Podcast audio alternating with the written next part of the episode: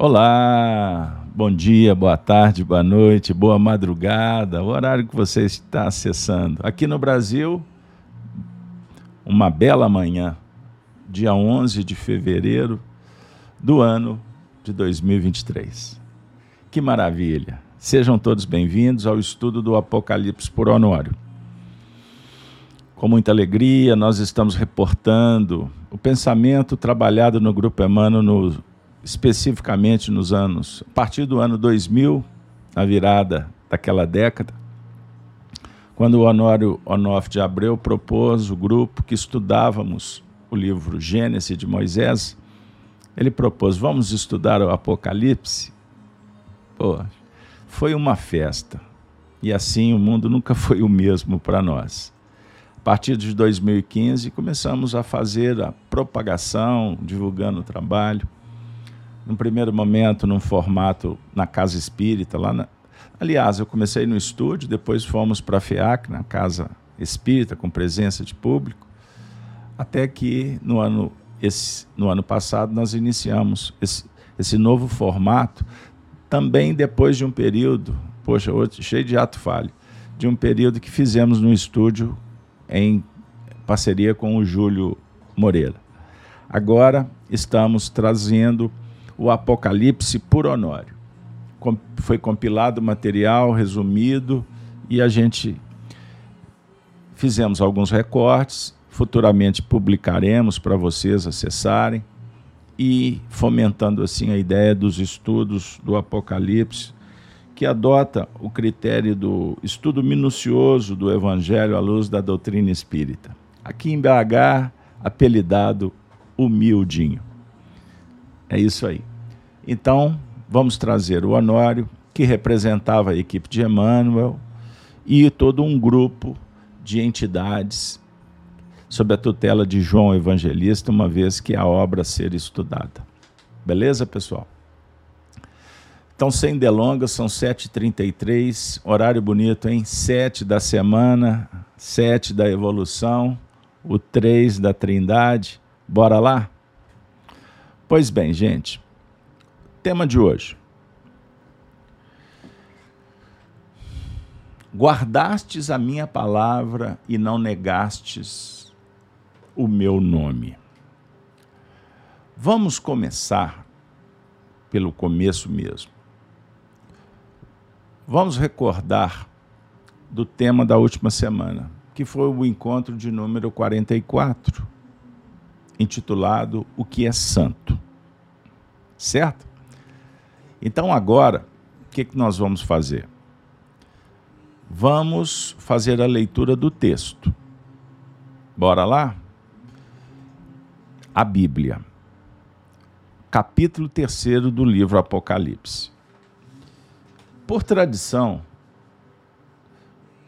eu gosto sempre de iniciar o programa trazendo para aqueles que estão chegando agora o primeiro versículo do livro Apocalipse, que é o último livro do processo que sintetiza a evolução. A Bíblia é o eixo do processo da interpretação da evolução das revelações.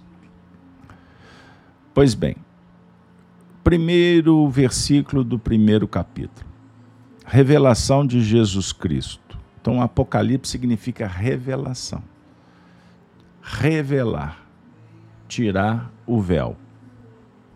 Então, Apocalipse é um livro que vela e revela veio ao mundo para trazer a ideia que está no universo divino dos pensamentos.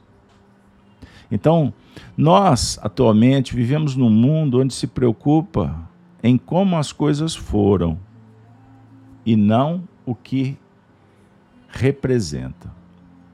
Então, o símbolo precisa de ser analisado com aquela ideia de o que se queria dizer através deles. Então, o Apocalipse é um livro simbólico, não é? O que é o simbolismo, devemos perguntar. Será que está por trás das coisas? Está em todos os lugares? Está no tempo aguardando? Está na nossa vida também? Então, o símbolo é algo que foi lançado no mundo, mas permaneceu unido ao plano das ideias. Lembrem-se disso. Então nós aprendemos que a pomba, por exemplo, representa a paz.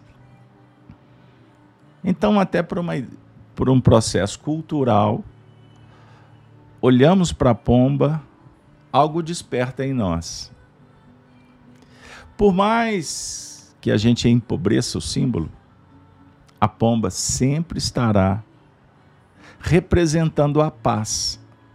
A pomba não é a paz, mas ela é um trampolim, uma escada, uma rampa para uma ambiência íntima que pacifica. Então, paz é um prêmio. Entendam isso. Então, o que somos, o que representamos, se encaixa no símbolo? E vale a última pergunta: o símbolo é perfeito? Ponto. Vamos em frente. Agora, com muita alegria, faremos a leitura, a leitura do, do capítulo 3, que trata, nós estamos na sequência do estudo das sete igrejas.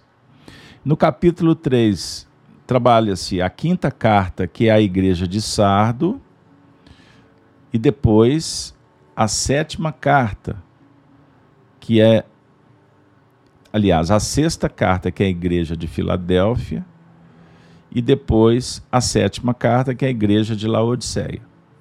Certo? Então nós vamos fazer a leitura hoje a partir do verso sétimo até atingir o, o versículo de hoje. Beleza, pessoal? Então vou disponibilizar em tela para vocês acompanharem conosco. Eu gosto de incentivar que você crie uma afinidade com os textos. Então tenha a Bíblia e estude por ela. Mas para facilitar, né, nesse mundo que a gente quer sempre a, permanecer na zona mais cômoda, eu coloco em tela para você ler. Jesus diz assim para João, o intérprete, o médium, na ilha de Patmos. Porque o Apocalipse é a revelação de Jesus Cristo para João. Estão lembrados? Prosseguindo.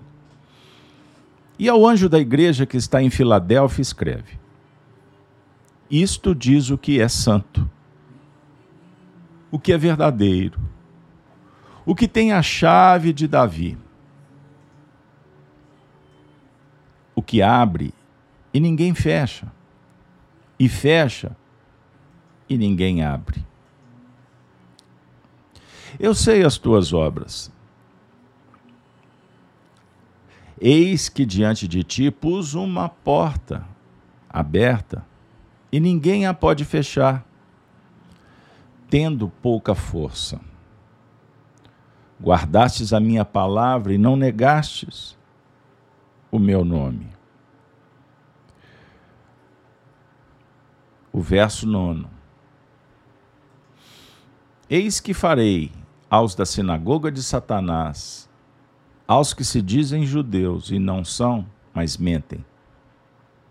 Eis que eu farei que venham e adorem prostrados a teus pés, e saibam que eu te amo.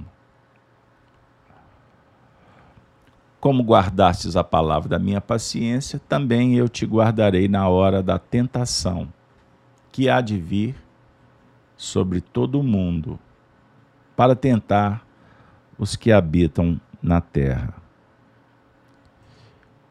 Eis que venho sem demora. Guarda o que tens, para que ninguém tome a tua coroa. Vamos ficar por aqui, pessoal. Na verdade, essa leitura também ela se torna uma ponte para a gente fazer uma conexão com o estudo anterior. Então, agora, vamos para a segunda parte do evento de hoje: a interpretação. Lembrando o tema, guardastes a minha palavra e não negaste o meu nome. Beleza? Vamos trabalhar o versículo, versículo oitavo. O Cristo assim afirma: Eu sei as tuas obras. Eis que de, diante de ti pus uma porta aberta, e ninguém a pode fechar. Tendo pouca força, guardastes a minha palavra e não negastes o meu nome. Então vamos lá. A interpretação de hoje, espero que possa nos auxiliar nesse momento histórico tão importante da nossa trajetória evolutiva. Vamos, vamos com o Honório. Vou começar com ele para a gente ir comentando, porque temos muito material hoje. No minucioso, nós vamos trabalhando os trechos. Depois a gente faz um apanhado geral. Beleza? Você que não conhece a didática. Eu sei as tuas obras. Como podemos interpretar? Sempre que estamos no processo natural de crescimento, fazemos contato com as nossas limitações e fragilidades. A nossa sombra. E seremos os administradores com a chave na mão, escolhendo qual porta abrir ou fechar. Bom, para quem não está muito acostumado ou ainda não conhece, Kardec afirma, eu gosto sempre de citar, na introdução do Evangelho segundo o Espiritismo, que Deus ofereceu para a humanidade o Espiritismo, sob a tutela de Jesus. E o Espiritismo representa uma chave que faltava para que a humanidade pudesse acessar com mais abrangência, profundidade, o que as escolas filosóficas trouxeram para o mundo, as tradições religiosas, que representam o pensamento de Deus, o fulcro de irradiação crística no mundo. Então, estamos estudando sete igrejas. Não é à toa que foi enumerado dessa forma. Os sete lembrando do sete da semana. Sete representa evolução, entendam isso. E eu vou trazer um pensamento filosófico do século XIX. Vamos pensar o seguinte: o símbolo é como uma casa que tem sete chaves que abrem sete departamentos. A casa é um projeto. Quando você quer construir uma casa, você contrata um arquiteto. O arquiteto faz o projeto e depois nós trazemos as, os responsáveis qualificados para fazer o projeto acontecer. Não é isso? Então vamos pensar que a casa é a nossa morada íntima que precisamos de sabedoria para acessar. E existe os compartimentos que podemos tratá-los como as nossas experiências. É isso aí. A consciência, quando vai despertando, ela vai recebendo chaves e vai favorecendo pela vontade para que a gente acesse os departamentos. Então você não pode ir no último, você tem que começar pelo primeiro, a primeira chave. E a partir do momento em que você acessa uma camada inconsciente das suas experiências, você vai descobrindo um universo de possibilidades de trabalho e naturalmente se preparando para depois receber outras chaves, até você atingir o coração, que é o, o fulcro irradiador crístico. Então nós temos Jesus, o coordenador, que nos auxilia nos conhecendo. Eu sei as tuas obras. Eu conheço as minhas ovelhas. Estão lembrados quando o mestre disse? Eu conheço as minhas ovelhas e delas sou conhecido. Isso é extraordinário. Então o diálogo é Jesus de Nazaré, o governador, o preceptor, o mentor, o guia, o professor, que sugere o despertar da consciência do eu crístico, da essência que está em cada um de nós. Então, depois que ele nos informa, nos ajuda a acessar a chave para abrir o baú, o símbolo, depois o diálogo passa a ser interno. Porque a lei de Deus está inscrita na nossa consciência. Então, o grande desafio é nós reconhecermos as nossas próprias obras. Ficou claro? Então, sempre que estamos no processo natural de crescimento, compreendendo a vida, a vida nos concede recados o tempo todo. Aonde há um movimento natural, a vida é estuante, vibrante. Olha que maravilha. E vai nos oferecendo tudo que nós precisamos. Então, parafraseando o filósofo Marco Aurélio, romano, imperador do século II, grande filósofo, Marco Aurélio tem um pensamento espetacular que encaixa aqui. Ele diz assim: tudo que vem para o homem é próprio do homem. Tudo que chega para nós é nosso. A questão é à medida em que nós vamos compreendendo os sinais, o que representa cada coisa, cada acontecimento, cada pessoa que chega para nós, nós naturalmente somos chamados pela nossa consciência a aproveitar a oportunidade. Aí você passará a olhar a vida, a natureza, sempre prodigalizando coisas boas você conseguirá interpretar o símbolo, por exemplo, que representa uma tempestade. Vocês já viram? Vocês já prestaram atenção olhando da janela os estrondos, o vento, balançando as árvores?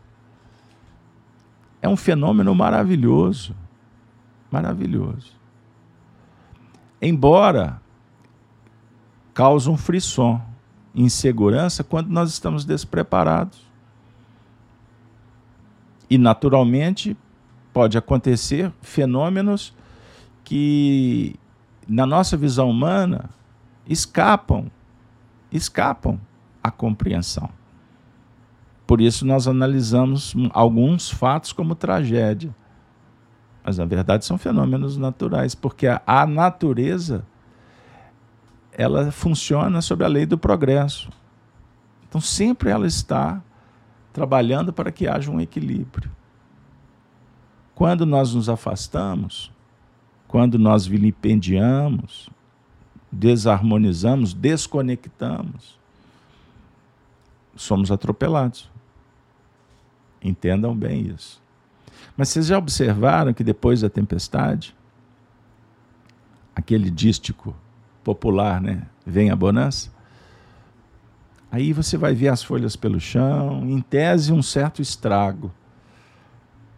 Vocês já observaram que logo em seguida a própria natureza vai colocando as coisas no lugar, vem o vento, vai varrendo o chão, daqui a pouco os ciclos, não é? As estações vão modificando e as árvores voltam a estarem floridas. O rio volta na sua acomodação natural. Da mesma forma, a nossa intimidade. Por isso é que o Honório aqui projetou o processo natural de crescimento. Vamos fazendo contato com as nossas limitações e fragilidades, inclusive a nossa sombra. E a nossa sombra representa limites, tá? Representa os nossos limites. E por que sombra? Porque no processo da evolução a luz se faz. E a luz, quando atinge envolve um objeto, na outra faceta do objeto, do outro lado, gera uma sombra. Não é assim? Aqui ele não está falando de treva absoluta. Ele está falando de sombra. É tão bom quando o viajor encontra, a partir de uma árvore, sua copa, uma sombra para descansar. Então a sombra também tem um efeito positivo. Compreendam isso. E seremos os administradores com a chave na mão, escolhendo qual porta abrir ou fechar. Eis o desafio, a maravilha do processo. Ter a chave. Para isso, nós precisamos de primeiro observar que existe uma casa. E essa casa tem sete chaves sem identificar a necessidade de construir uma casa, um projeto evolutivo, para que chave? Quando você troca a fechadura da sua casa, a chave perde a função. Você tem que passar a usar outra chave. Não é assim? Uma chave sem onde introduzir, ela não tem sentido nenhum. Da mesma forma, o Espiritismo. Hoje eu vou fazer uma palestra no Sheila sobre o que é o Espiritismo. Estou com vontade de trabalhar isso. Na hora a gente vê se a gente pode falar do símbolo, da chave, o que representa o Espiritismo. Até segunda-feira eu publico a palestra no canal Gênesis. Beleza, pessoal? O que é o Espiritismo? Próximo trecho. Eis que diante de ti. Não, desculpa. Eu gosto de pegar desde o início. Eu sei as tuas obras. Eis que diante de ti pus uma porta aberta e ninguém pode fechar. Então falamos da chave, falamos da porta, agora a porta está aberta. E eis que diante de ti pus. Quem pôs? Jesus pôs a porta? O Cristo identificou a porta? A misericórdia nos mostrou a porta, o professor, o pai, o amigo, o livro, a doutrina. Vamos lá. O certo é que ninguém pode fechar depois de aberta. A sexta igreja, Filadélfia, está abrindo uma porta. Outras igrejas abriram outras portas. Lembram disso? uma nova perspectiva para a grande massa da Terra, capacitada a aprender. O Evangelho, nesse sexto milênio em que a Terra caminha para um. Caminha para um. Aqui tem um erro. Em que a Terra caminha para um caos para um final de ciclo.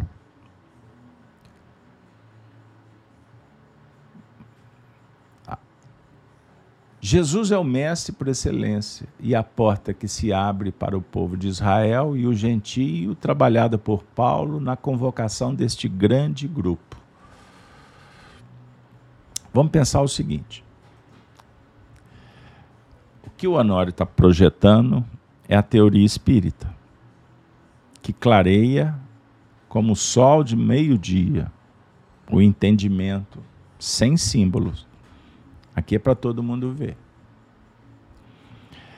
Ele está associando a sexta igreja, no número 6 da semana setenária, de sete dias, a etapa, a era em que vivemos. Nós estamos no sexto dia para se atingir o sétimo.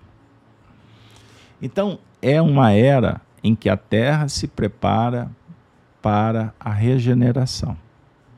Entendam isso.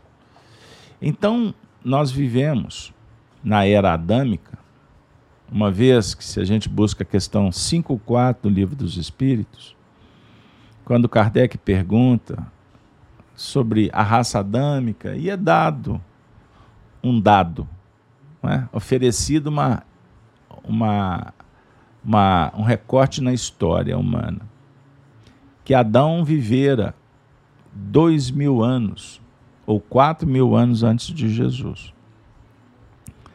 Se somarmos dois mil anos de Jesus aos quatro mil, chegamos no nosso tempo, nos anos 2000. Certo? Isso, é, isso é figurado. As, as datas não são fechadinhas assim, não, na equação profética. Porque existem ciclos, pequenos ciclos, ciclos intermediários, enfim. O estudo do Apocalipse nos dá essa condição de verificação. Aliás, nos 264 eventos que fizemos antes, nós trabalhamos muito essas equações e vocês vão encontrar os estudos na playlist no canal do YouTube, tanto no Gênesis quanto na RAI. Prossigando, prosseguindo. Então vamos pensar o seguinte. Então nós estamos chegando no momento em que as portas estão se abrindo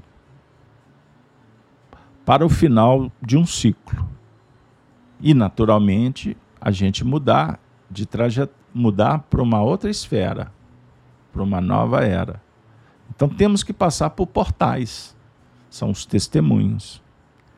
E à medida em que vamos aprimorando, quanto humanidade, nós vamos deixando o que impede a humanidade prosseguir. Então é um curso e um esforço continuado para deixar as mazelas, as máscaras, o egoísmo, a vaidade, o orgulho que caracteriza a rebeldia, um dos pontos impeditivos da marcha. Entendam isso. Então, tudo que não for humano, nós temos que deixar pelo caminho. Para que não haja os escândalos, os flagelos destruidores da natureza. Que eles só acontecem para estabelecer uma harmonia, para que a natureza esteja funcionando e a vida pulsando, vibrátil. Então a humanidade, hoje, é, no caso, é, Jesus, o mestre por excelência, abrindo a porta para o povo de Israel, e também o gentio trabalhado por Paulo na convocação desse grande grupo que vai formar a humanidade futura. Então é um convite. Então Jesus convida o povo de Israel e Paulo simbolicamente trabalha com os gentios, sugerindo a conversão, o gentio se convertendo ao povo judeu, a proposta judaica. Isso é simbólico. O povo judeu em busca do Deus único, do Messias, da apresentação crística do Messias. E o Paulo trabalhando o sofrimento, os sofredores. Dos gentios, dos pagãos, dos idólatras, dos ateus, dos materialistas que estão chegando na exaustão, cansados da ilusão. Então, por mais rebelde, por mais indiferente, violento, materialista que o indivíduo opta em ser, isso tudo vai acabar. Ele vai quedar. Então, o que, que nós estamos identificando na humanidade? Uma crise moral fruto das escolhas. Então, qual é o papel do cristão no mundo? Viver o evangelho. Viver o evangelho para se salvar, para salvar a humanidade. O que, que vocês acham? Então, primeiro, você precisa de cuidar das suas dificuldades, das suas mazelas. Porque estando bem, naturalmente você vai divulgar o bem, porque você passará a brilhar a luz. A sua essência vai se revelar. E aqueles que estão no vale das sombras e da morte, de uma certa forma, perceberão. Seja a tribo, o gueto, o sistema que vai tentar impedir que a sua luz se faça, porque eles não querem perder um membro. E a luz a virtude, a bondade do outro incomoda o incauto, o antissistema, o anticristo, o opositor incomoda. Porque essa luz, de alguma forma, aciona os mecanismos da consciência do indivíduo. Porque todos temos a lei divina escrita na consciência. Todos, todos, todos. O espírito mais infantil, que está dando as primeiras é, pegadas na terra, ele tem a essência crística. E ele é tocado de várias maneiras, de, mais num plano das suas sensações e emoções do que numa outra dimensão mais inteligível, raciocinada, que dá uma base para a exuberância espiritual, que conjuga um voo perfeito com as asas da razão e do sentimento. Asa da evolução, tão usada por Emmanuel, que foi sacerdote no Egito, Simas. Ah, lembrei do Simas. Simas. Dá licença. Simas, o grão sacerdote do Egito. Informação mediúnica oferecida por Camilo Rodrigues Chaves num romance intitulado Semiramis, editora LAC. É. Eu vou, se Deus quiser, em breve, publicar a biografia de Camilo Chaves um espírito muito querido do Chico, foi presidente da União Espírita Mineira. Ele foi o Lecon, personagem desse livro. O amor de Semiramis, a grande Semiramis da Babilônia, de toda aquela região. É, vocês vão encontrar a personagem Shams, foi uma rainha no Egito, Chico Xavier. Meimei está por lá, Arnaldo Rocha, a turma toda. Mas eu estou citando para que a gente possa refletir sobre a beleza desse processo da evolução dos grupos. Entendam isso. Então, por exemplo, os babilônicos, os líderes babilônicos daquele tempo, depois, com muitos migraram, foram reencarnar no seio judeu dos hebreus, é, depois transitaram nas ruas de Roma, e por aí vai, até chegar nos momentos atuais em que a humanidade, como um bloco, está sendo chamada para acessar por convocação. Acessar, habitar participar na cidadela do mundo novo com Jesus. Isso é muito bonito. Só o Espiritismo trabalha oferecendo para a humanidade com muita exatidão, com testemunhos fidelíssimos, fidedignos, o que nós acabamos de falar em síntese. Vide o livro A Gênese, os Milagres e as Predições segundo o Espiritismo, com Allan Kardec. E alguns comentários de Emmanuel no livro A Caminho da Luz. Alguns pequenos comentários, tá?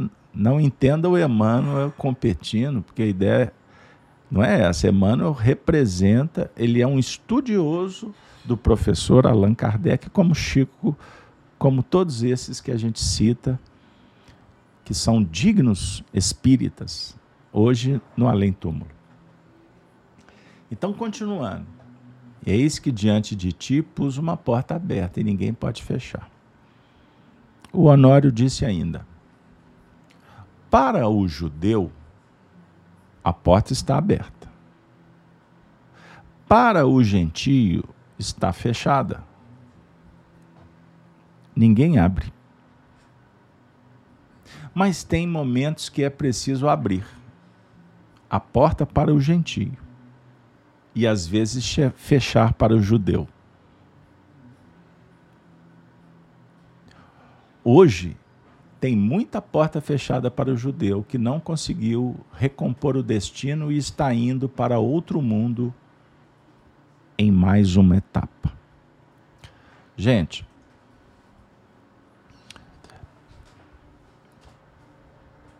a doutrina espírita é um código filosófico espetacular, porque ela sintetiza as filosofias trazendo um ingrediente que é a teoria é, da existência, da pré-existência do espírito e da comunicabilidade dos espíritos com a humanidade. Então, o espiritismo é filosofia nesse sentido moral, da evolução, do progresso do espírito. Beleza? Isso é a filosofia espírita que tem em Jesus a base, o evangelho, o fundamento. É a fonte primária. O espiritismo se transforma em ciência quando o assunto é a mediunidade, a comunicabilidade entre as dimensões. E o espiritismo sobre o ponto de vista da ciência, também dialoga com as terapêuticas que necessitamos quando, quando acabrunhados, feridos, doídos. Então o Espiritismo traz o magnetismo mesmeriano, Franz Anton Mesmer. Espiritismo é ciência irmã do magnetismo e também da homeopatia, de Hahnemann. Então você pode colocar na mesma escola Mesmer, Hahnemann, Kardec. E também, porque a homeopatia não precisa nem de dizer, é? atendendo, curando, tratando emoções, o perispírito, o, o, o fluido vital, tem tudo a ver com magnetismo e homeopatia.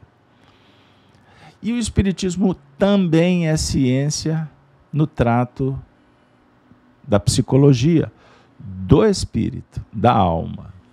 Nós podemos citar uma escola dos tempos de Kardec, foram os pais da psicologia, como Vitor Cozin e tantos outros, lá do século XIX.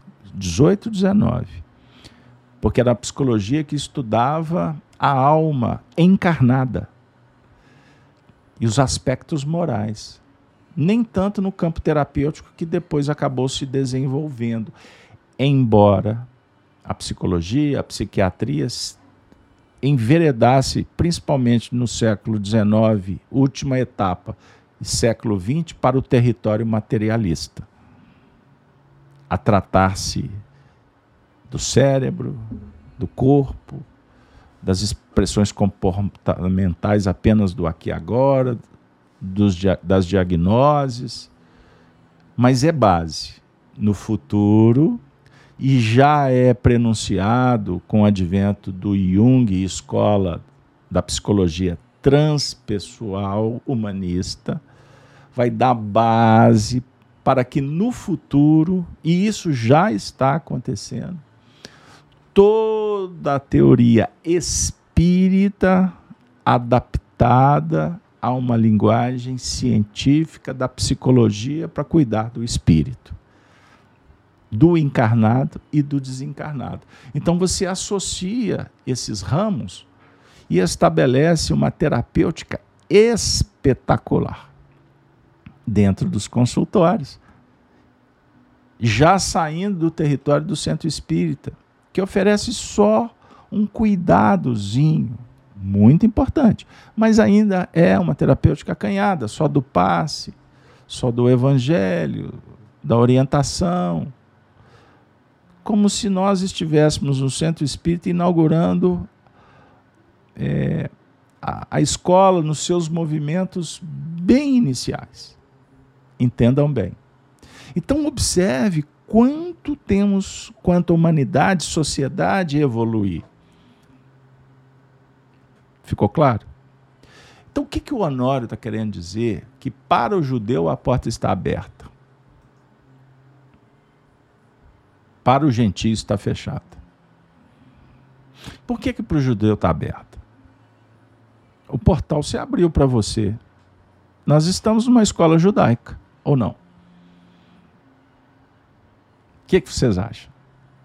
Nós não estamos é, fazendo é, apologia à religião judaica em contraponto com o catolicismo. Não é essa a ideia. Entenda bem: o judeu representa uma escola daqueles que estão em busca, se aproximando do entendimento da revelação no sentido universal. Emmanuel explica bem no livro A Caminho da Luz, quando ele mostra a função dos, da raça adâmica que veio compor o povo hebreu na terra.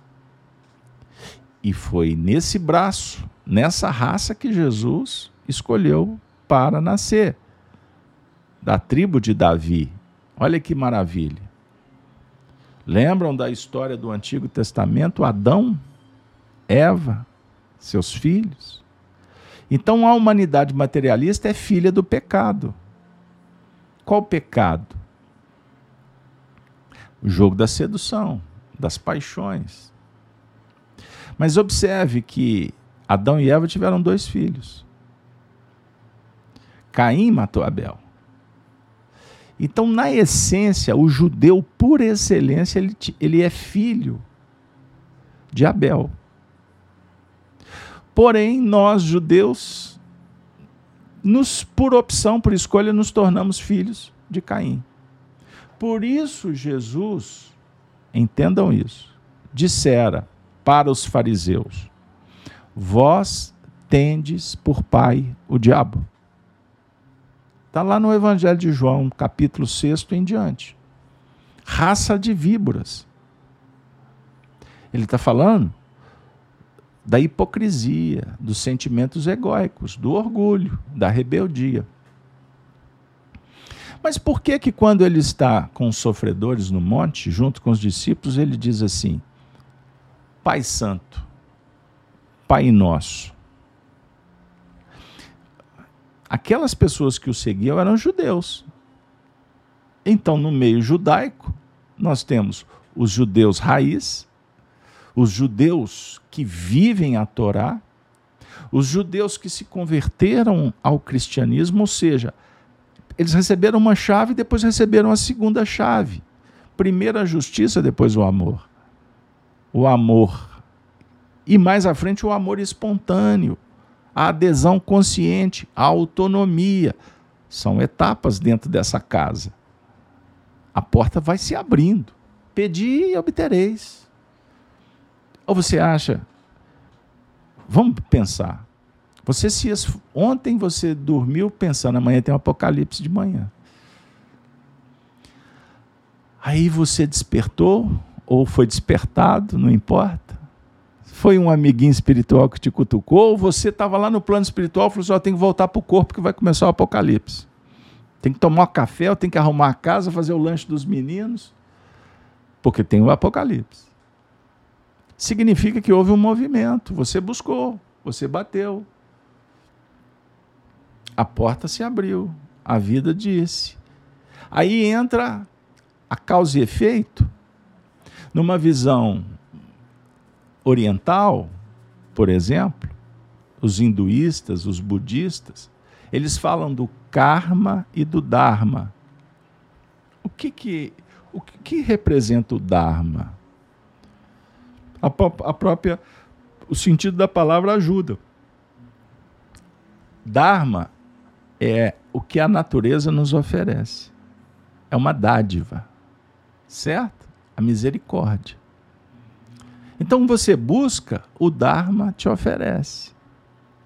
Ou você abre os olhos e observa que está tudo aqui, pronto para você. Os ingredientes. Faz você agora a massa do bolo. Mas está tudo aqui na mesa. O que é o karma? O karma é o afastar-se da oferta. É fechar os olhos, é não querer, é rebelar. Aí a gente entra num ciclo de aprendizado. Em Espiritismo, isso é explicado de uma forma muito tranquila também.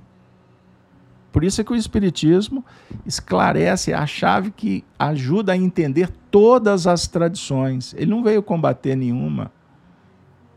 Aliás, a essência das religiões não se combatem. Isso é próprio do homem.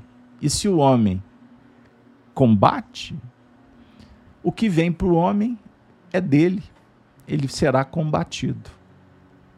Semeadura, colheita. Entenderam o sentido? Então o Espiritismo vai falar da ação e reação. Princípio da semelhança, da afinidade. É um estudo. Se a gente trouxer os princípios herméticos, lá de Hermes Trimegisto, eles são adequados, interpretados, esclarecidos da mesma maneira. Tudo que sobe, desce. Tem a questão do gênero, da polaridade, da atração, da repulsão. Aí a gente vai trazer o psiquiatra, na sua análise, Carl Gustavo Jung, psicológica, desenvolvendo a teoria da sincronicidade. Quando você começa a abrir, quando começa a pedir, a vida responde. Você quer um exemplo mais prático? O seu celular. Ele tem uma capacidade de fazer a leitura do que você gosta do que você prefere. E a inteligência artificial caminha para prever o que você necessita. Não é assim? Vocês acham que essa maquininha não está interpretando o que, que você está falando? Ela interpreta. Tanto que se. Eu vou falar aqui, se o seu celular estiver ligado, preste atenção. Estou falando aqui com vocês acompanhando a transmissão pelo celular. Eu vou dizer assim: eu quero comprar um sapato. Eu quero comprar um sapato de a marca. Você está querendo a bolsa, né? Começa a falar aí. Depois que terminar a live, liga o celular. Se não vai ter propaganda de sapato ou de bolsa, de remédio. Não, eu gosto de futebol. Não, eu gosto de vôlei. Daqui a pouco estão te vendendo aqui uma bola, um uniforme. Então tem um algoritmo que é trabalhado para fazer interpretações. Então ele te devolve. Então não tem nada espiritual aqui não, tá? Quem trabalha nesse sentido está levando para o lado fantástico e maravilhoso. E Allan Kardec, no livro O que é o Espiritismo, vai dizer: que para o Espiritismo não existe fantástico nem maravilhoso, sobrenatural. Quando a gente fala isso é porque, na verdade, nós estamos escondendo a ignorância. Porque se não sabemos, é muito mais fácil falar isso é um milagre. Mas, na verdade, existe uma explicação. A questão é ter ou não ter condição de interpretar. Da mesma forma, os símbolos. Por que, que a doença chegou? Por que, que a notícia bateu? Por que, que o diagnóstico chegou? Por que, que houve a desencarnação? Por que, que teve o fenômeno mediúnico? A gente não para para analisar. Compreenderam? Então, a, a porta, para voltar aqui, porque o assunto é, é muito legal de trabalhar. O Honório está falando que para o gentio está fechada. Por que está fechada para o gentio? Vamos pensar no gentio que não quer. Vamos pensar no gentio que está combatendo, que está fugindo, escapando, sabotando, abortando. Gentio. Fanático. O gentio no mundo atual é aquele que percebe alguma coisa e passa a viver conforme a sua imaginação. Ele não está interessado na realidade, no fato. Ver o fato, o estado das coisas, olha para vocês verem, isso tem a ver com realidade. Da verbete, verdade, veritas, latim, ver ita. Ita é pedra. Ver a pedra no tupi-guarani. Olha que legal. Eu gosto de trabalhar esse assunto. Etimologia. Hein? Quem vê a pedra está vendo de verdade, vendo o objeto. A construção na sua frente. Não tem como negar a existência. A pedra está ali. Não é assim? Vejam só. Verdade. Estado da coisa. O sufixo. Estou enxergando a pedra, ela é assim. Necessário ter coerência com aquilo que se vê e não ficar procurando a circunstância para explicar o fato. Gente, a gente pode discutir a circunstância, como é que aconteceu? Mas o fato não. O fato é a pedra. Você vai discutir? Só para adequar o Brasil nos nossos tempos, se discute muito mais a circunstância, esquecendo ou relativizando o fato. Ele roubou. Não, não roubou, não. Isso foi imputado. Não, mas tem prova que ele roubou. Não, mas isso, daqui a pouco ele não roubou. Esquece, apaga que ele roubou. Que ele construiu, que ele atirou. Não é? O indivíduo bate o carro. O carro está batido. Ah, porque aconteceu isso, ele distraiu, ele pegou no celular, ele foi fechado, etc. Daqui a pouco a gente esquece que o carro está batido. Perceberam? É disso que nós estamos tratando agora. De tanto discutirmos, não partimos para ação. Ou agir de forma des, desperta, que, que acontece? A gente se desorganiza e despreza. Então, como a Marilac está bem dizendo, às vezes viver a ilusão nos dá a falsa ideia de que estamos no comando. Bingo, Marilac. Marilac, vou te trazer aqui para falar ao vivo com o povo. Topa?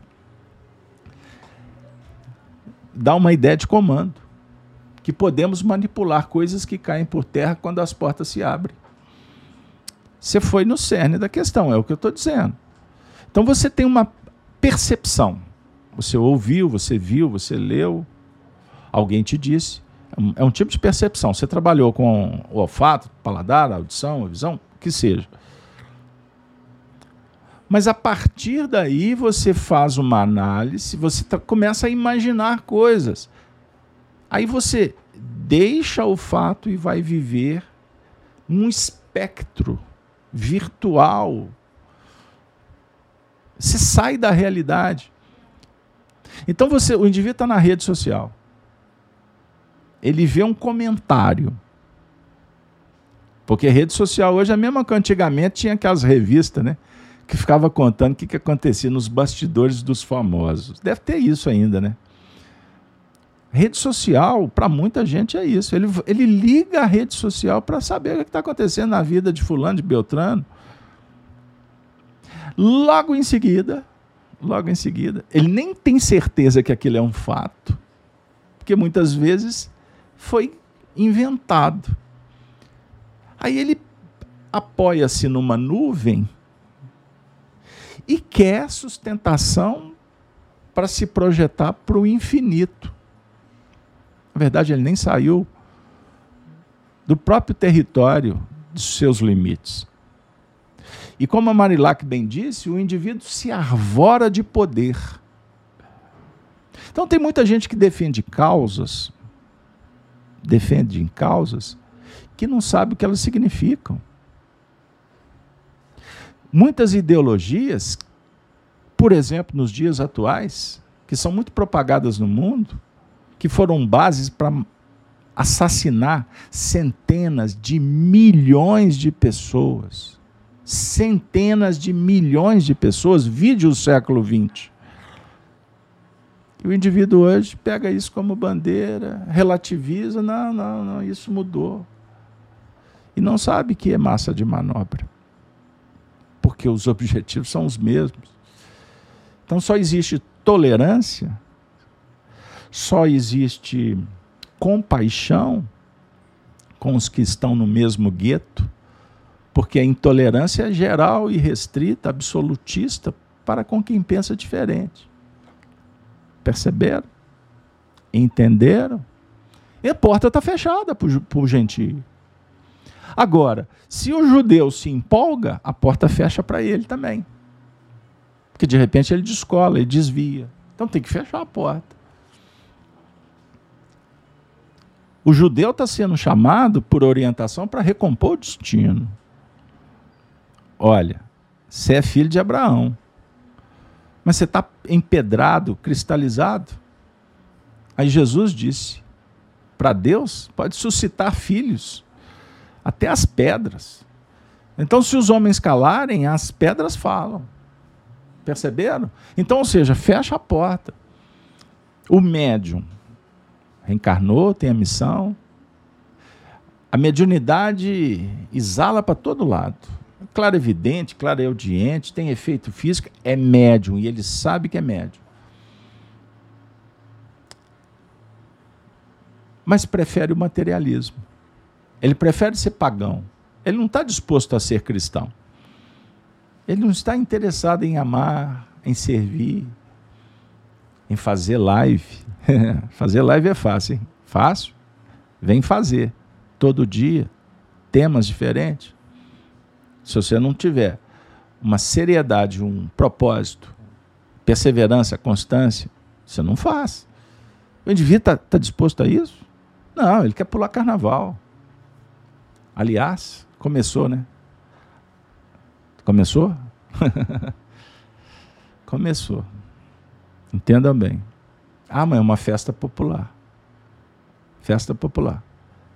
Popular de quê? Festa popular brasileira. Tem certeza? Quais são as raízes? De onde veio essa festa? Então significa que a festa lá dos tempos babilônicos, romanos, dos nórdicos, se consubstanciaram aqui na nossa terra, significa que a turma de lá aprendeu, veio e trouxe. E continua, só mudou. Agora tem luz, tem efeito, tem isso, tem aquilo, uma festa. O objetivo é o mesmo. Então não tem como relativizar. Como gosta muito bem de falar o Divaldo, é a festa que a carne nada vale.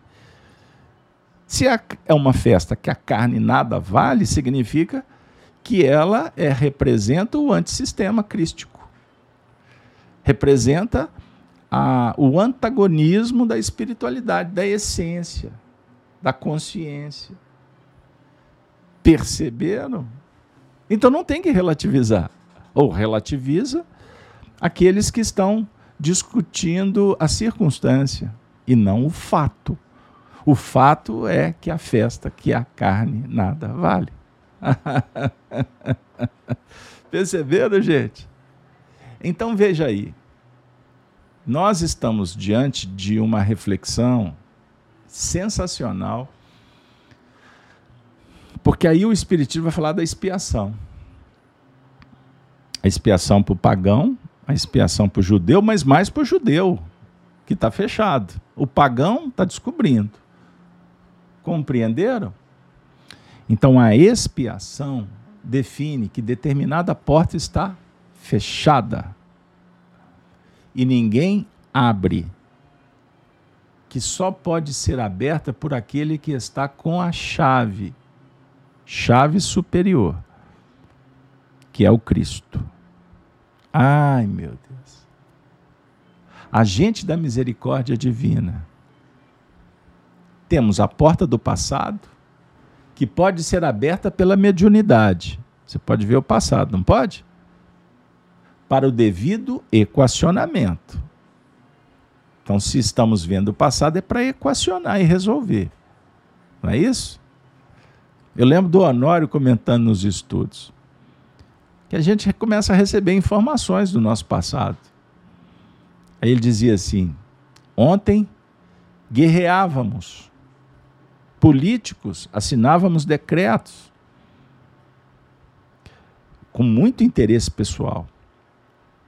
Hoje, espíritas, médiums, estamos usando as mesmas ferramentas agora com o redirecionamento do Cristo. Então, se ontem falava para desviar, hoje vai falar para guiar. Tu não é professor?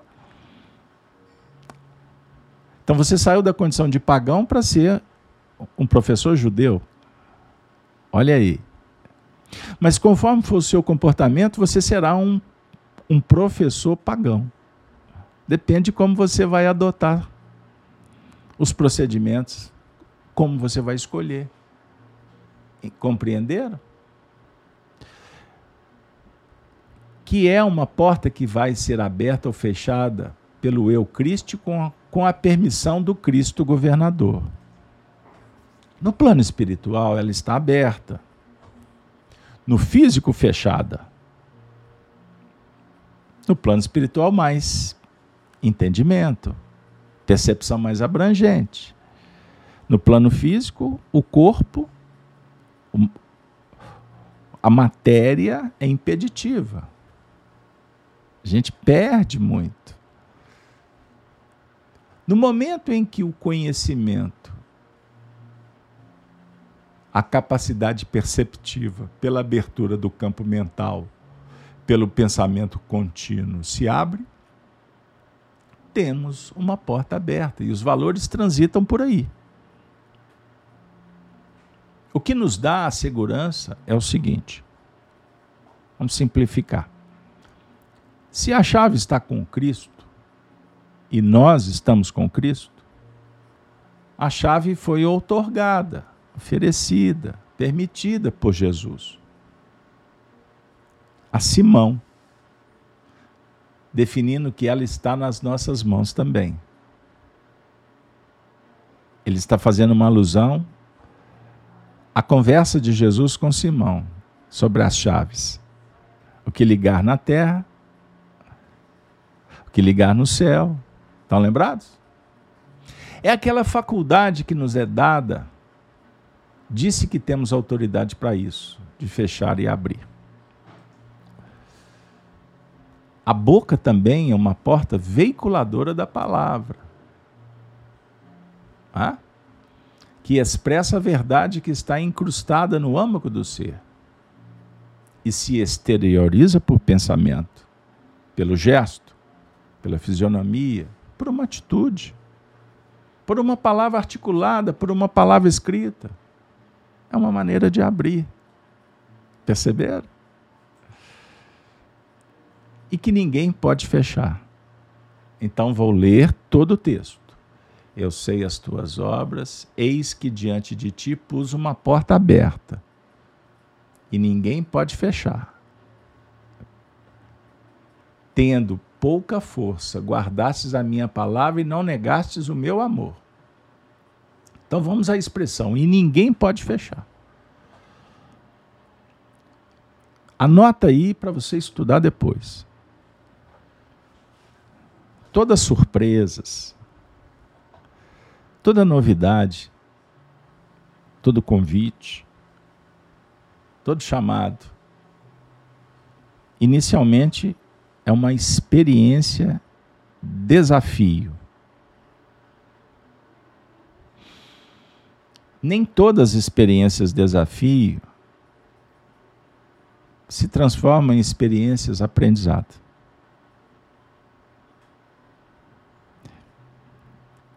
Eis aqui duas condições que explicam muito essa, essa possibilidade reflexiva do judeu e do pagão.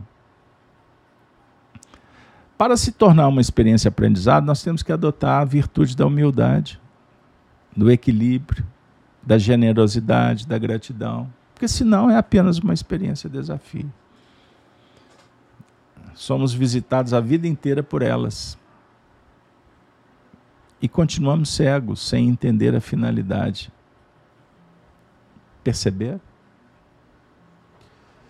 A definir que ninguém pode fechar porque esse processo é pessoal e intransferível. É o Cristo interno que nasce, mas ele precisa se manifestar. Então existe o Cristo interno e o Cristo revelado. E ninguém pode fechar tendo pouca força. A força está ligada à capacidade de fechar a porta que em relação aos espíritos, não tendo como cercear a sua ação, temos que nos modificar para desativá-la. À medida em que avançamos em força, nossa força se perde para a força do Criador. Gente, essa, esse comentário dá vontade de fazer uma live só para tratá-lo. Só para a gente esmiuçar ter muito ou pouca força, a questão é ter a força e saber usá-la. Porque com pouca força você pode fazer muito. Com muita força você pode não fazer nada. Depende da diligência, da tecnologia, da ciência. Então a questão aqui está ligada à capacidade, à habilidade. Quando em relação aos espíritos, o Honório quer dizer o seguinte: o médium está sob pressão espiritual. Só quem já viveu sabe do que eu estou falando. Obsessão, doenças psicossomáticas. Então, nesse momento de dor, de descoberta, de identificação que existe um fenômeno exógeno e que ele gera um, um processo endógeno também, que é de dentro para fora, mas começa com o de fora para dentro. Tudo isso tem a ver com escolha, com permissão. Então, identificou um problema, nós temos que resolver. Por isso o Honório está falando sobre desativar. Compreendam porque isso é muito importante para o nosso estudo desativar um processo, tratar, é fundamental. Então, precisamos de terapeutizar, mas precisamos de estudar, ter informação. Aceitar amorosamente. Não fuja, não rebele. Aceita. Aceita, acolha, acolha a doença, acolha o perseguidor, acolhe o limite e perdoa. Esse processo é íntimo. Porque se você não fizer isso, não adianta o médico, o terapeuta, o psicólogo, o psiquiatra, o, o médium, a religião, o, o parente, o conselho. Não adianta. Isso tem a ver com despertar pessoal. À medida que avançamos em força, a nossa força se perde para a força do Criador. Eu vou parafrasear Emmanuel quando fala assim: nos primeiros momentos, o espírito usa a força do espírito. Depois, adquirindo sabedoria, trabalhando virtude, ele passa a trabalhar com o espírito da força. É diferente. Então, antes usávamos a força do espírito para quebrar pedra. Hoje, o espírito da força é diligenciado pelo homem à distância. Olha que maravilha. Eu vou brincar com vocês. Antes a gente atravessava o estado de Minas de carro no movimento espírita para fazer os estudos.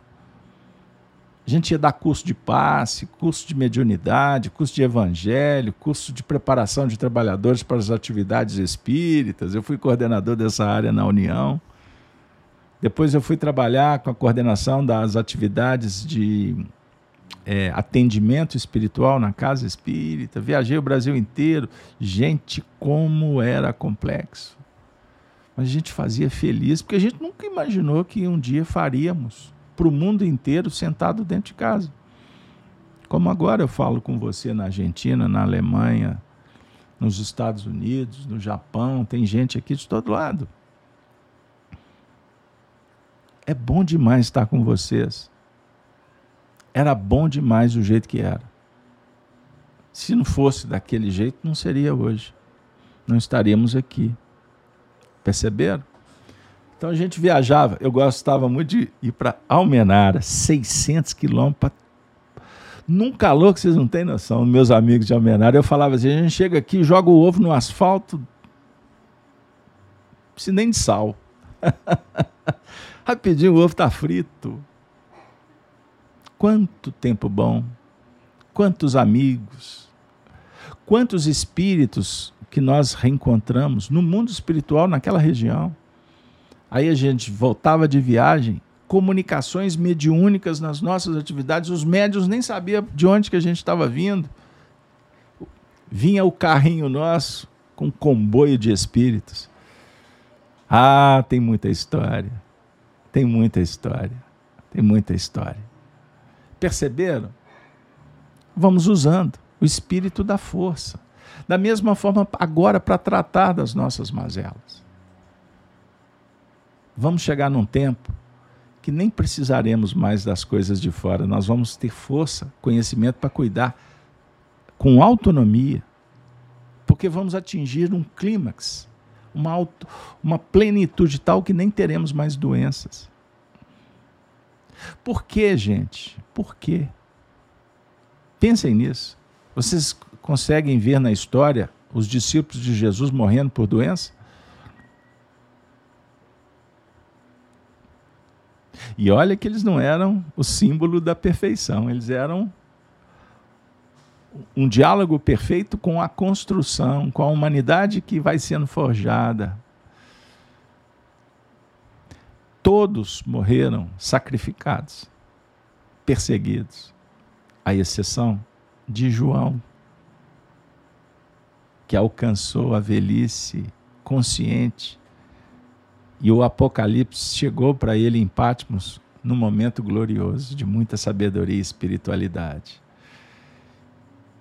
Que se fez luz irradiadora quando ele voltou na figura de Francisco de Assis.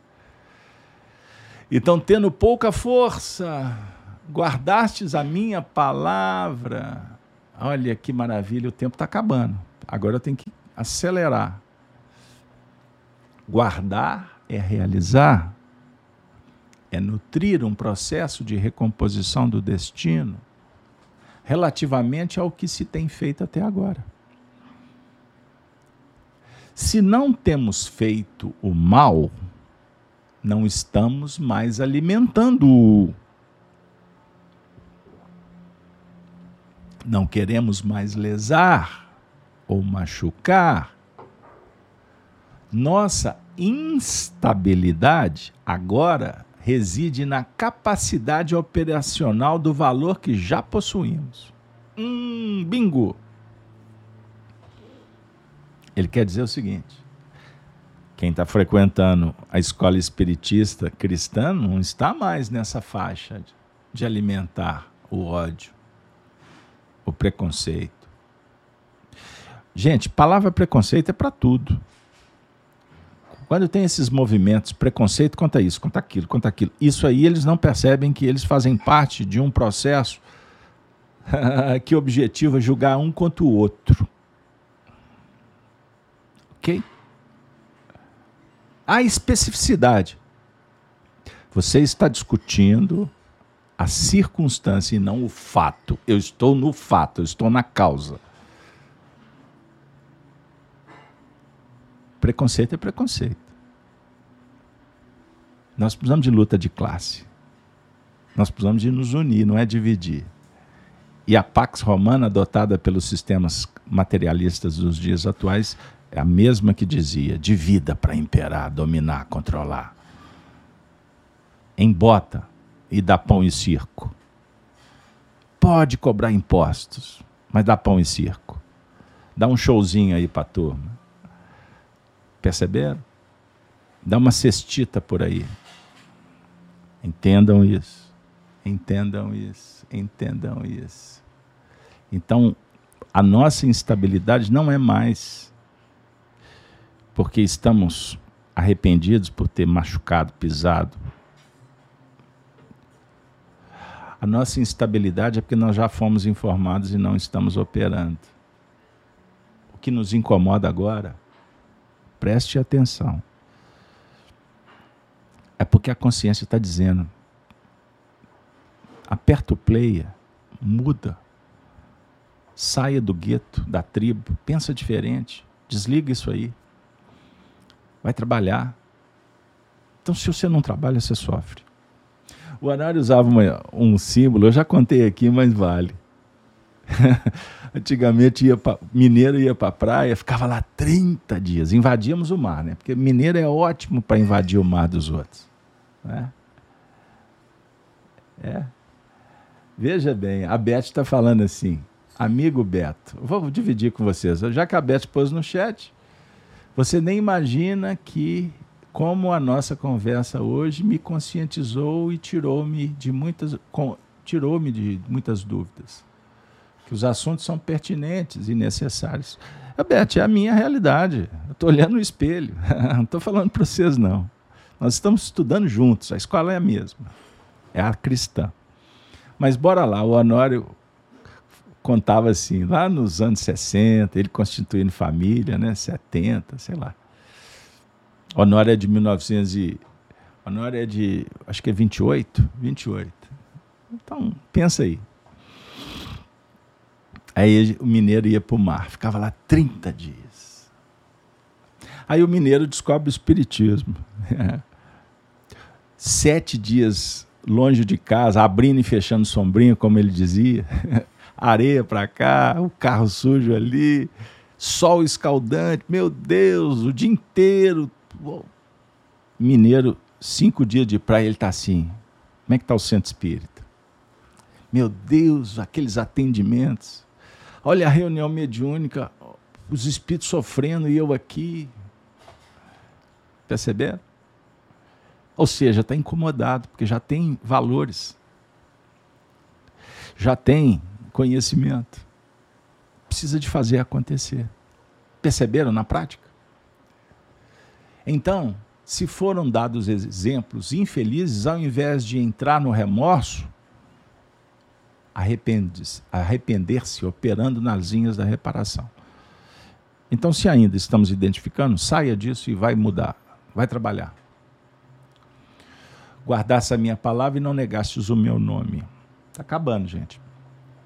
O nome define um conjunto de caracteres já existentes e presentes na extensão universal, no contexto social, em face de já ter crescido. Nós investimos nesse nome, investimos nos caracteres que a nossa visão já é capaz de perceber. E nossa acústica já captou. Somos agora convocados a investir nesse nome em cima da verdade Não negastes o meu nome define não agir de modo hipócrita. Não mentiu e feriu conscientemente a sua intimidade, mas depositou um grau de confiança exercitando o que ainda não é uma expressão, uma soma de seus valores, é uma soma de seu campo mental. Examinou e homologou como válido uma linha de investimentos de ação coerente naquilo que às vezes não fazemos. Mas a nossa clareza mental endossa. Esse é o mecanismo da evolução. Em face da linha de conhecimento que vai nos visitando. Reflexão final. Eu não vou comentar esse último trecho, porque os elementos distribuídos nessa atividade já, já dão condição de você fazer a interpretação. Então depois você para, volta o vídeo, pega esse trecho. Vamos ler o versículo todo, só para a gente amarrar as ideias. Eu sei as tuas obras. Eis que diante de ti pus uma porta aberta, e ninguém a pode fechar. Tendo pouca força, guardastes a minha palavra e não negastes o meu nome. O Cristo sabe as obras. O Cristo interno, o Cristo planetário. E por isso, portas foram colocadas na nossa casa. São departamentos, pois entendemos a importância de se construir a casa e morar dentro dela. Que não basta construir, temos que entrar. No que remonta à porta aberta para a gente entrar, transitar, nada no mundo pode fechar.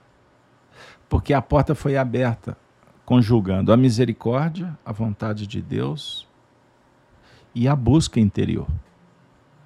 É o mérito. Filosofia é roer o osso. É entender que precisamos fazer como Platão disse, pegar, buscar no mundo das ideias o que nos atrai, que tem a ver com o nosso momento e fazer acontecer no mundo das formas. Com sinceridade, com simplicidade, com virtude, nada no mundo pode impedir. Pode vir as borrascas, os sofrimentos, as surpresas, as adversidades, mas tudo isso representa pouca força, porque a sua força é maior, porque ela é divina. O contrário não é de Deus. O diabo é uma força sistêmica, antagônica. Por isso é que Satanás, na verdade, representa opositor, oposição. Percebam bem. Então, quando estamos conscientes dos princípios que realmente importam, os valores ficam gigantes. Você nunca vai dizer, nunca vai conseguir impedir uma mãe amar o seu filho, porque é força divina. É Deus no coração de uma mulher. A dizer o seguinte: eu não estou falando de gênero, homem e mulher. Mas a mãe representa muito o que está dentro de todos nós como espíritos. Nessa reflexão sem sexo. Hoje, homem, amanhã, mulher, mulher, homem. Nós vamos transitando para viver as polaridades que têm a ver com o nosso psiquismo. Isso não muda jamais, isso é divino e natural. Uma explicação nós trabalhamos numa linha que a polaridade fica muito acentuada. Então eu posso, com essa polaridade, com esse gênero, vamos trabalhar assim que fica mais fácil, masculino, eu posso reencarnar habitando um corpo com uma outra constituição, portanto feminina. Isso explica os fenômenos naturais que vigem no mundo em todos os tempos. Infelizmente, nos dias atuais, isso é vulgarizado, se tornando medíocre o comportamento e não o fenômeno. Porque nós somos espíritos que estamos transitando na direção do amor. E o amor não depende da forma. Entendam isso. A forma é apenas um recurso didático para que a gente viva a luz. Da mesma, na mesma toada, as condições diversas. Na coordenação, na subalternidade, na condição de filho ou pai, irmão ou primo, vizinho ou membro da família, trabalhando nesta ou naquela profissão, vivendo nesta ou na outra nação, país. Nós estamos dentro de uma casa planetária transitoriamente, porque nós não somos oriundos da Terra. Nós somos criados por Deus e o universo nos pertence. Todas as moradas são da casa do Pai e eu sou filho. Então, portanto, eu sou herdeiro, eu não sou escravo. O escravo fica por um tempo, o filho para sempre, na visão paulina. Então, pense nisso. Guarde essa palavra. E dissera Jesus: Guardai os meus mandamentos. E guardar os mandamentos de Jesus é honrá-los. Como é que eu posso honrar? Viver viver conforme Ele, o Senhor, nos ensinou, amando-nos uns aos outros, como Ele, o Senhor, nos amou, tem amado e amará sempre. Apocalipse por Honório. É trazer de volta Elias, João Batista, Allan Kardec como o precursor da nova era, preparando os caminhos do Senhor Jesus, o Cristo de Deus. Agradecemos a contribuição do Honório, que tão bem representa a equipe de Emmanuel, que por sua vez representa Paulo de Tarso, o Colégio Apostolar, na verdade, o Espírito de verdade, uma pleiade de entidades sob a tutela do próprio Jesus de Nazaré. Sócrates, Platão, Hermes Trimegisto, Buda, tantas almas bondosas, como Teresa de Calcutá, que maravilha, como Maria Santíssima. Chegou o momento de agradecer. Obrigado, Senhor, por tantas bênçãos, pela misericórdia e pela vida que abre tantas portas. Que possamos caminhar para a frente e para o alto, como nos ensina Emmanuel. Muito obrigado a vocês. Muito obrigado pela semana, vocês que participam conosco pela manhã no canal Gênesis às 6h52, ao vivo, Gênesis no Lar, o Evangelho no Coração os amigos da RAI que tem, acompanham conosco as lives da noite, terça o Evangelho na Casa de Kardec, quarta-feira Cartas de Paulo, sexta-feira Chico Live Xavier à tarde, sábado o Apocalipse. Muito obrigado. Um beijo para todos que estão no YouTube, no Facebook. Olha, que vocês todos tenham um final de semana excepcional. Pois bem, hoje é dia 11 do 2, próximo evento, dia 18. Vocês topam? Ou preferem o feriado? Não, feriado não tem problema. Mas nós podemos estar juntos. Eu me comprometo a estar com vocês no próximo sábado, dia, dia, do, dia, on, dia 18, isso aí. E nós vamos trabalhar o tema Eis que eu farei aos da sinagoga de Satanás. É o próximo versículo, será o encontro de número 46. Topam? Vamos juntos? Estararemos aqui, se Deus quiser, eu acho que Ele há de querer, né? Então vamos agradecer, Senhor da vida, muito obrigado por tudo. Abençoe a família de todos os nossos irmãos que aqui se encontram, para que todos possam receber o que merecem, o que precisam, diante da tua misericórdia que é infinita. Para nos despedirmos, vamos juntos relembrar dos cristãos dos primeiros tempos, dizendo: Ave Cristo. Ave Cristo. Ave Cristo sempre. Até a próxima. Se Deus quiser.